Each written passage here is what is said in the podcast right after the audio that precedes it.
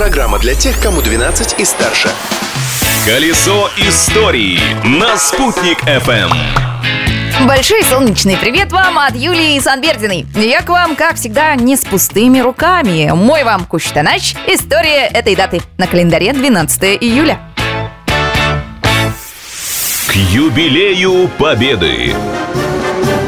В этот день, в 1943 году, произошла кульминация Курской битвы, крупнейшее в военной истории танковое сражение под Прохоровкой. 700 фашистских танков против 800 советских. В победу Красной Армии на Курской дуге внесли достойный вклад и наши солдаты. Больше 20 тысяч выходцев из Башкирии сражались в этой битве. Двоим из них даже были присвоены звания Героя Советского Союза. В очередной раз поблагодарим всех участников Великой Отечественной за мирное небо над головой, где вместо истребителей и бомбардировщиков сейчас летают гражданские самолеты. А их коллектив сегодня отмечает свой профессиональный праздник – Всемирный день бортпроводника. Праздник дня!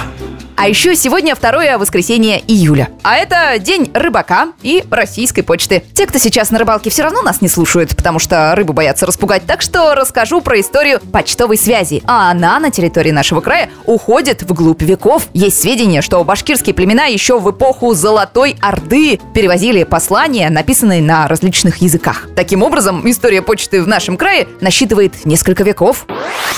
Современным центром башкирской почты считается, естественно, Уфимский главпочтамт. Это здание на Ленина 28 построили в 1938 году. В те времена дом связи, как он тогда назывался, представлял собой семиэтажное здание, два этажа которого находились под землей. В начале Великой Отечественной войны почтамт обзавелся 8-м этажом, а на крыше была установлена радиовышка. Здесь размещалась радиостанция Коминтерна, которая вела антифашистские передачи на европейских и восточных языках.